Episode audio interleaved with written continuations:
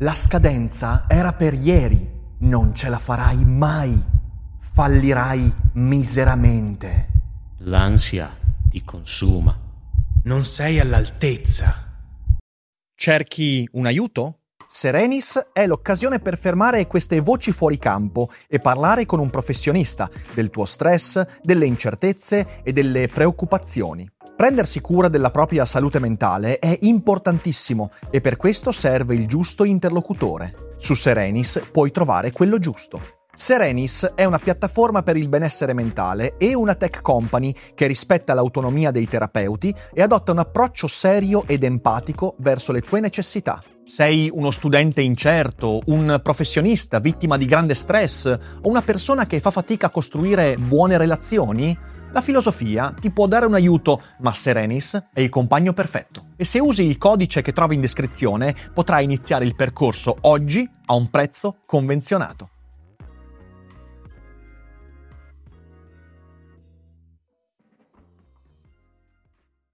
Si ordina che Baruch de Spinosa sia scomunicato ed espulso dal popolo di Israele. Su decreto degli angeli e su ordine dei santi, noi scomunichiamo, espelliamo, malediciamo e danniamo Baruch de Spinosa con il consenso di Dio sia egli lodato e con il consenso dell'intera santa congregazione e di fronte a questi rotoli che recano scritti al loro interno i 613 precetti, maledicendolo con la scomunica con la quale Giosuè mise al bando Gerico e con la maledizione con cui Eliseo maledisse i fanciulli e con tutti i castighi che sono stati scritti nel libro della legge, che egli sia maledetto di giorno e maledetto di notte notte, maledetto quando si sdraia e maledetto quando si alza, maledetto quando esce e maledetto quando rientra. Il Signore non lo risparmierà. Al contrario, la collera del Signore e la sua gelosia si abbatteranno su quest'uomo e tutte le maledizioni scritte in questo libro penderanno su di lui e il Signore cancellerà il suo nome da sotto il cielo. Il Signore lo allontanerà con tutto il male dalla tribù di Israele, in obbedienza a tutte le maledizioni scritte in questo libro della legge. Voi, invece, voi, che siete fedeli al Signore vostro Dio, ciascuno di voi è vivo quest'oggi. Insomma, simpatici ragazzi, simpatici. Sigla! Daily Cogito, il podcast di Rick Dufer ogni mattina alle 7 l'unica dipendenza che ti rende indipendente.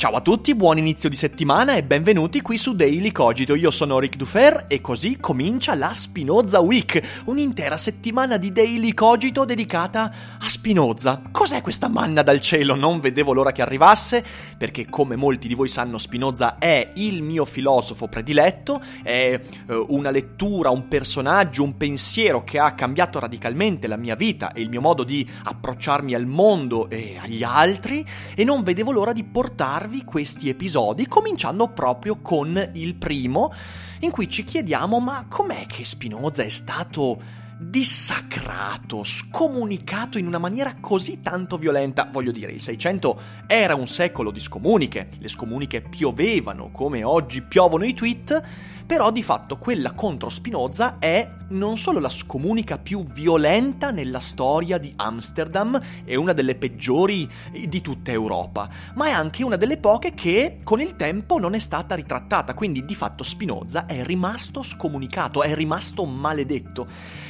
E nonostante quello che le parole con cui ho aperto la puntata potrebbero farci pensare, beh, Spinoza era una persona meravigliosa, è uno di quei filosofi che quando vengono letti rendono migliore il lettore. È un personaggio che ce ne avessimo di Spinoza, ce ne avessimo, invece ce ne sono stati troppo, troppo pochi. Ma non perdiamo ulteriore tempo e tuffiamoci prima di tutto nel capire che cos'è la Spinoza Week. Beh, come la Seneca Week, la Nietzsche Vogue e tutte le altre settimane tematiche, si tratta di fare eh, questa volta sette puntate, cercherò di coinvolgere anche il Dufere Boldrin di sabato in questo argomento, sette puntate dedicate a Spinoza, alle sue opere, al suo pensiero, alla sua vita, Eh, e lo scopo fondamentale della Spinoza Week non è quella di fare una lezione lunga nel tempo su Spinoza, non è un seminario accademico, è il tentativo di capire in primo luogo cosa ha voluto dirci Spinoza con le sue opere e il suo pensiero e come possiamo usare oggi Spinoza per migliorare la nostra vita, perché poi di questo si tratta. Noi oggi leggiamo i filosofi sempre come se fossero a noi contemporanei e come vedremo con Spinoza questa cosa è eclatante.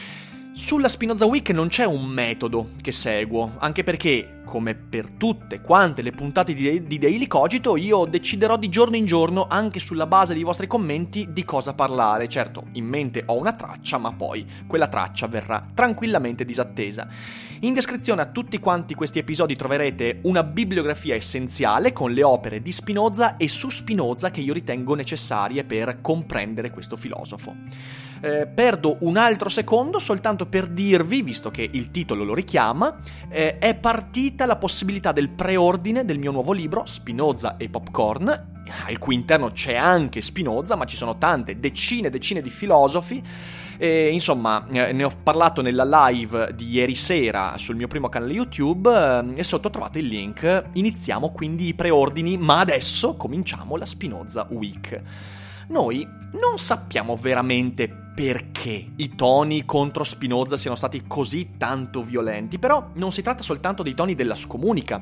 Per esempio, per esempio, la cosiddetta Classis di Amsterdam, cioè il, potremmo chiamarlo il, eh, la, la, la, oddio, eh, i, i governanti intellettuali e politici di Amsterdam hanno scritto varie cose su Spinoza, per esempio eh, durante il periodo in cui circolavano le idee che poi sarebbero entrate nel Tractatus teologico politico, ehm, si scrive quanto segue. La pubblicazione di libri scandalosi, e in particolare del pernicioso volume intitolato Trattato teologico politico, dovrebbe rientrare negli antichi gravamina, ovvero quanto stabilito dall'editto del 1653. La Classis, informata dalla propria commissione delle numerose e immensamente tante abominevoli affermazioni contenute nel suddetto libro, lo ha denunciato come blasfemo e pericoloso. Questo ovviamente è un testo scritto successivamente alla pubblicazione, ma ce ne sono tantissimi altri. Per esempio, questo desiderio della Classis di Amsterdam che eh, la pubblicazione di libri scandalosi, in particolare del pernicioso volume intitolato Trattato, eccetera, eccetera, ehm, rientra negli antichi gravamina. Per quanto concerne il libro blasfemo intitolato Trattato teologico-politico, i delegati hanno preso tutte le misure necessarie per fermare fermarne la circolazione in accordo con il primo consiglio delle Corti d'Olanda e sono ora in attesa dell'esito di tali provvedimenti. Il Sinodo, nella sua profonda ripugnanza per questo libro osceno, desidera ringraziare gli onorabili galantuomini di Bennerbrook per essersi offerti a fare tutto ciò che è in loro potere al fine di cancellare dalla nostra vita un simile scritto, odioso libro. Eh, compito di portare tutto questo a conoscenza della suprema potestà, gli stati d'Olanda, e, imper- eh, e impetrare il suo aiuto per eliminare drasticamente il libro e sollecitare altresì un editto che proibisca questo e ogni altro volume blasfemo. Insomma, capite bene che quando leggiamo questa roba pensiamo che il Tractatus di Spinoza sia, ma cos'è? È un, è un libro pornografico, è un libro in cui si mostrano immagini di, di massacri, di sgozzamenti. Che cosa succede? In realtà, no, in realtà il Tractatus è un testo che ha fatto uno scandalo enorme semplicemente perché esprime un'idea molto precisa, l'importanza di dire quello che si pensa. Eh, è un libro talmente, talmente condannato che persino Hobbes, attenzione Thomas Hobbes, il cui Leviatano fu Uh, messo all'indice eh, e fu atto di maledizioni, scomuniche, eccetera. Persino Hobbes a un certo punto dice parole, dice, dice, parole testuali, dopo averlo letto dice è un libro coraggioso ed è incredibile perché io non mi sarei mai permesso di scrivere certe cose, cioè Hobbes, uno uno dei, dei, pensatori più controversi, anche criticati del suo tempo, insomma, ma sto Tractatus che cacchio è? Lo ribadisco, noi non sappiamo perfettamente perché i toni furono così accesi. Certo, l'epoca in cui Spinoza comincia a operare, in cui comincia anche a venire seguito da degli allievi, e in effetti la scomunica arriva prima della pubblicazione del trattato, eh, in quanto le idee che poi furono pubblicate nel trattato già circolavano in ambienti filosofici, religiosi, eccetera, eccetera. E bene o male, anche se poi fu pubblicato eh, anonimo, anzi sotto pseudonimo, tutti bene o male sapevano che si trattava di quel quella, testa calda di eh, Baruch. Eh, fu comunque un'epoca di tumulto terrificante perché l'Amsterdam laica, tollerante, eh, proprio a metà 600 cominciava a vivere eh, un, un'era di regressione culturale. Eh, per esempio i fratelli De Witt, governatori della città e vicini anche alle posizioni laiche di Spinoza, vennero massacrati pubblicamente in piazza, eh, evento che scosse tantissimo Spinoza, ma non solo, anche molti seguaci e molti amici di Spinoza perse- vennero perseguitati, alcuni buttati in galera senza nessun processo, alcuni morirono in galera.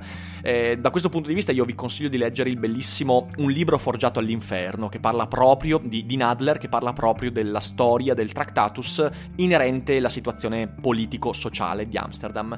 Inoltre Amsterdam, appunto, di fronte a questi avvenimenti, eh, sulla spinta di Guglielmo d'Orange, ehm, cominciò a spingere verso un, un ritorno alla religione, eh, addirittura alla teocrazia da certi punti di vista, perché alcuni dei nuovi governatori dopo il linciaggio di De Witt erano molto molto fondamentalisti religiosamente parlando, quindi un'epoca di grande superstizione. Quindi non è esattamente l'epoca migliore in cui cominciare a diffondere idee riguardanti eh, la libertà di espressione, eh, la possibilità di pensare quello che ti pare, eccetera, eccetera.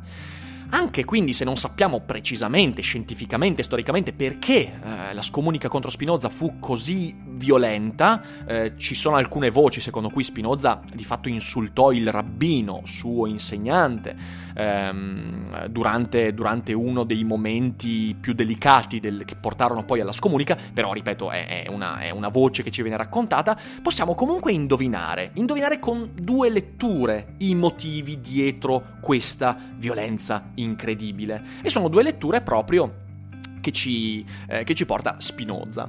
Eh, una è um, tratta da una lettera e Spinoza a un certo punto scrive quanto segue.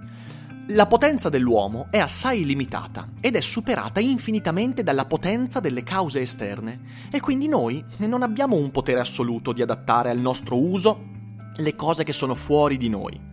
Tuttavia, sopporteremo con animo tranquillo gli avvenimenti contrari a ciò che è richiesto dalla considerazione della nostra utilità, se siamo consapevoli che abbiamo fatto il nostro dovere, che la nostra potenza non poteva estendersi fino al punto di poterli evitare e che siamo una parte di tutta la natura, il cui ordine noi seguiamo. Se comprenderemo questo chiaramente e distintamente, quella parte di noi che è definita dalla intelligenza, cioè la parte migliore di noi, l'accetterà con piena soddisfazione e si sforzerà di perseverare in questa soddisfazione.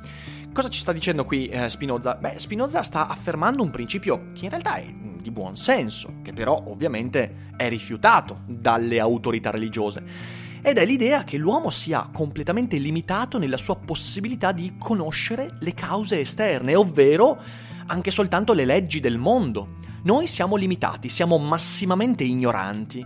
E questo dovuto al fatto che prima di tutto siamo mortali e eh, quindi non abbiamo il tempo di scandagliare in maniera precisa tutte quante le cause esterne della natura e del mondo, in secondo luogo perché siamo scemi, perché non siamo soltanto lucida e razionale intelligenza, siamo anche appunto superstizione, pancia, emotività, istinto, violenza, barbarie, tutte cose che Spinoza stava vivendo sulla sua pelle, e tutte cose che spinsero poi Spinoza, come racconteremo nelle prossime puntate, all'esilio volontario di fatto, al, al, al, al nascondimento volontario da quella che era l'intelligenza pubblica. La seconda lettura, beh, la seconda lettura è tratta da uno, per farci capire un po' i motivi di quella violenza, è tratta da quello che è una, uno degli incipit più belli della storia del mondo. Ed è l'incipit del trattato teologico politico. È un po', non è lunghetto, ci metto un po' di più rispetto all'altro, ma sentirete che ne vale la pena. Se gli uomini potessero dirigere tutte le loro cose con sagge e ferme decisioni, oppure se la fortuna fosse loro sempre favorevole, non sarebbero soggetti ad alcuna superstizione. Ma poiché spesso si trovano in difficoltà tali che non sanno prendere alcuna decisione, e poiché di solito a causa degli incerti beni della fortuna che essi desiderano smodatamente, fluttuano miseramente tra la speranza e il timore, il loro animo è quanto mai incline a credere a qualsiasi cosa quando è preso dal dubbio, esso è facilmente sospinto or qua, or là, e tanto più quando esita, agitato dalla speranza e dalla paura, mentre nei momenti di fiducia è pieno di vanità e presunzione. Credo che nessuno ignori queste cose, benché io sia convinto che la maggior parte degli uomini non conoscano se stessi. Chiunque sia vissuto tra gli uomini, infatti, non può non aver osservato che la maggior parte di loro, nelle circostanze favorevoli, ancorché ignorantissimi, sono stracolmi di sapienza da ritenersi offesi se qualcuno voglia dar loro consigli, mentre nelle avversità non sanno da che parte voltarsi e implorano consiglio al primo che capita e non c'è consiglio così insulso, così assurdo o inutile che essi non seguano. Poi, anche per i motivi più insignificanti, tornano a sperare il meglio e di nuovo a temere il peggio. Se infatti mentre sono in preda alla paura vedono accadere qualcosa che fa loro ricordare qualche bene o male passato, ritengono che ciò annunci un evento favorevole o sfavorevole e perciò, sebbene per cento volte si riveli inefficace, lo chiamano buono o cattivo presagio.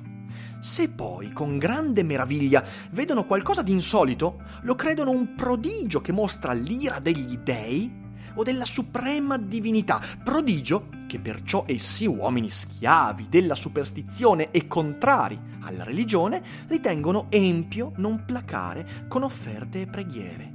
E a questo modo fingono un'infinità di cose e quasi che tutta la natura impazzisse insieme a loro, la interpretano in maniera meravigliosa. Così stando le cose, vediamo che sono attaccatissimi ad ogni sorta di superstizione, soprattutto coloro che desiderano smodatamente i beni incerti e che tutti, specialmente quando si trovano in pericolo e non sono in grado di soccorrere se stessi, implorano con preghiere e lacrime da donnicciola l'aiuto divino e chiamano cieca la ragione, perché non sa mostrare la via certa per raggiungere le cose vane che essi desiderano, e vana l'umana sapienza. Invece, Invece i deliri della loro immaginazione, i loro sogni e i loro puerili sciocchezzuoli li credono responsi divini, anzi, credono che Dio sia avverso ai sapienti e che abbia scritto i suoi decreti non nella mente, ma nelle viscere degli animali, o che gli stolti, i folli, gli uccelli li annunzino per effetto dell'ispirazione divina e per istinto. Fino a tal punto il timore fa impazzire gli uomini.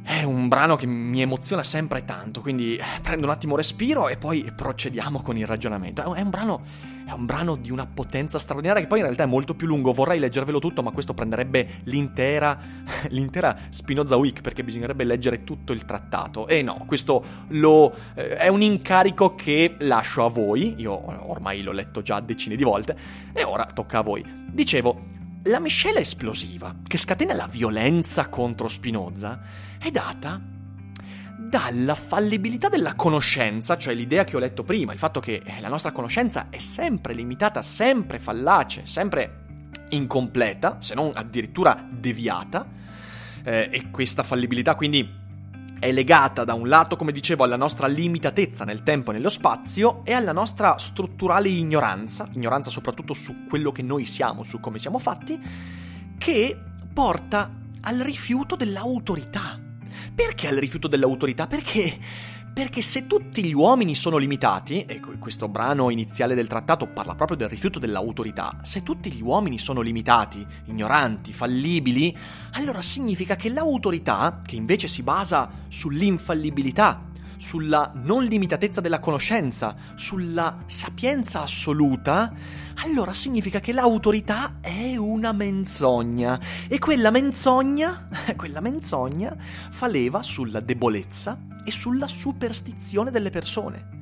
Cioè, quello che Spinoza dice all'inizio del trattato è devastante, è qualcosa di scandaloso anche oggi, cioè anche oggi se tu vai in giro a fare questo discorso, la gente ti prende a sassate, magari non sassate fisiche ma verbali, in alcune realtà anche a sassate fisiche, soprattutto dove magari il dominio dell'autorità religiosa è molto forte. Però non puoi portare questo tipo di idee in giro per il mondo senza venire considerato perlomeno uno strambo, ok?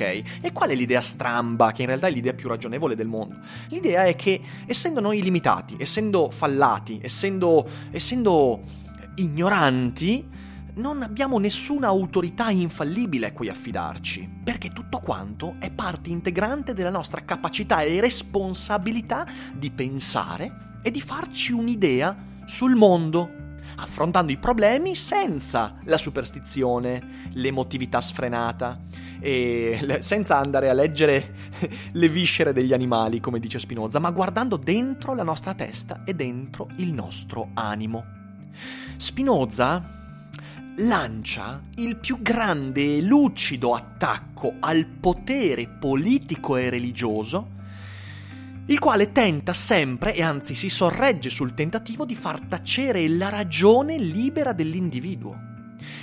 Giocando sull'emotività, sulla superstizione, sulla pancia, sulla limitatezza e sulla necessità di infallibilità, quindi di risposte preconfezionate, Spinoza dice che l'autorità religiosa e politica impedisce all'uomo di pensare con la sua testa.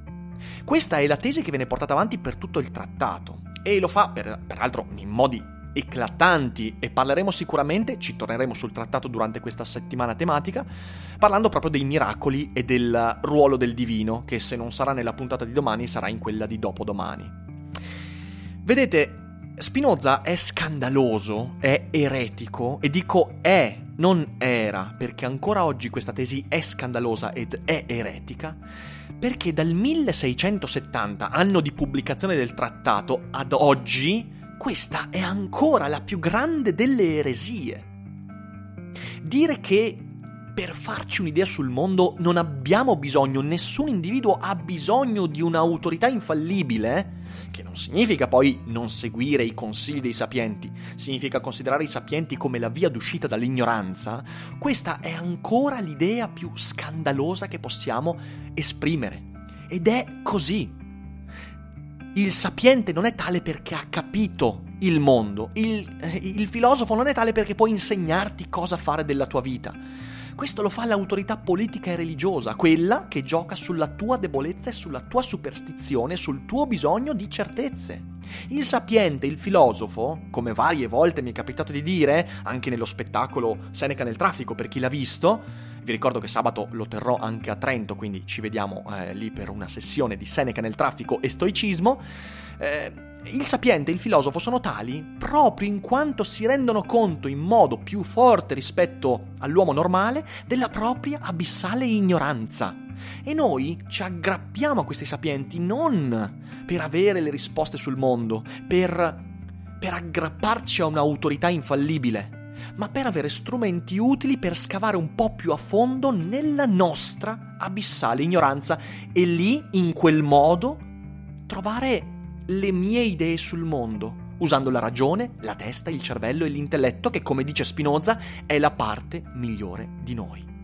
Questa è un'idea eretica oggi, pensatevi nel 1670, quindi se vi siete spaventati per quella eh, scomunica così tanto violenta, eh, in cui poi nella seconda parte a un certo punto dicono che sono maledetti tutti quelli che parlano a Spinoza, tutti quelli che mangiano con Spinoza, tutti quelli che vendono cosa a Spinoza, cioè veramente incredibile, io vi ho letto soltanto una parte, eh? Eh, se vi siete scandalizzati, beh, sappiate che è ancora più scandaloso il fatto che dal 1670 ad oggi questa idea, in realtà così naturale, così ragionevole, cioè che la cosa importante è pensare ciò che si vuole e dire ciò che si pensa, sia ancora una grande eresia. Siamo andati un po' più lunghi del previsto, ma l'argomento a me eh, mi, mi, mi prende tanto, ragazzi, quindi mi comprenderete. Spero che sia stato un buon inizio di Spinoza Week.